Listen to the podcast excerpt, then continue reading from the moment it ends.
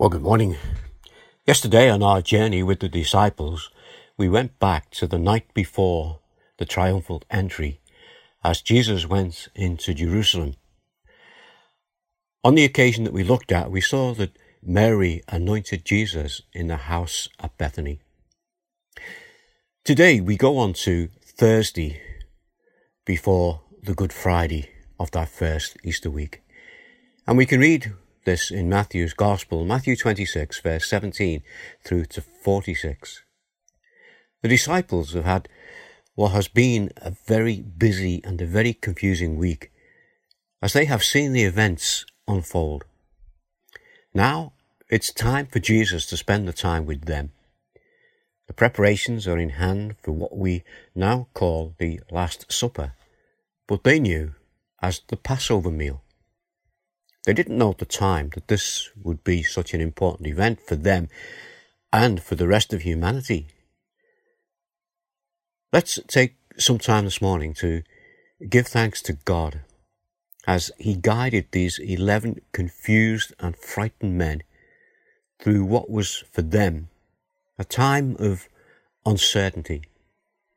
And as we look to Him to guide us through our uncertainty, that we might be able to recall the words of the Psalm of David and say, The Lord is my shepherd and he will lead me, that he will lead you and I through this coronavirus situation. Back to that evening, they would hear Jesus speak words that are familiar to us, but that would on this occasion seem very strange to them. He spoke about his body being broken, and his blood being shed. At the table, an unexpected revelation from the lips of Jesus that one of the twelve would betray him. And then there was another shock when Jesus told them that that night, that very night, they would desert him. And then the next step statement was was a blow aimed directly at Peter because of something he said.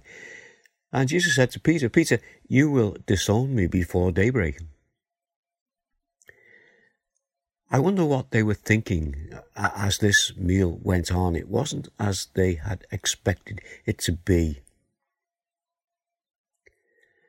His words are recorded for us in Matthew when they entered Jerusalem. And I wonder if the disciples called these words to mind.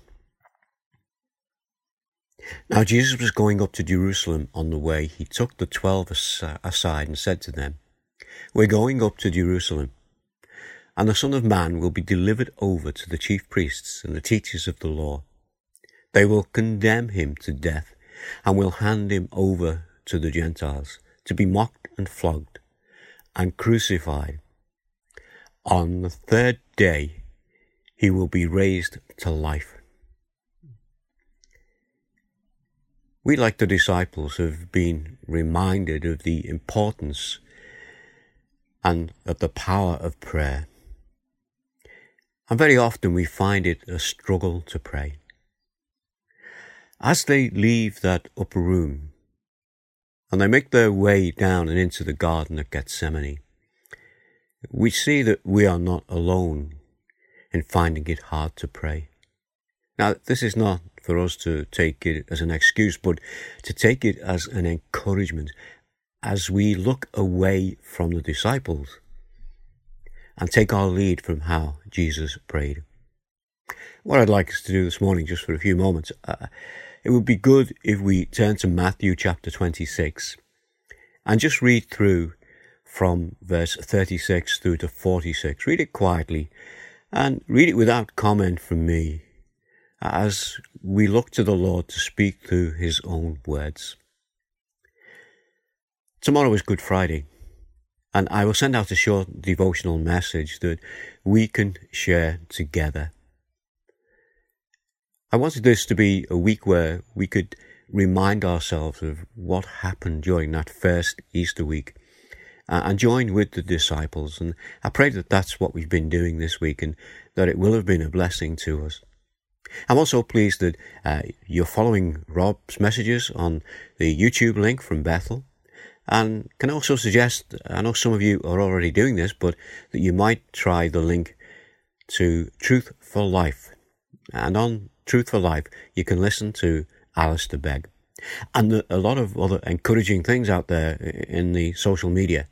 And let's pray for those things. Pray that God will bless them as people who maybe normally don't go to church and don't think about Easter in, the way that, that we do. They see it just as a break from work and they see it as a time when they can enjoy the Easter eggs.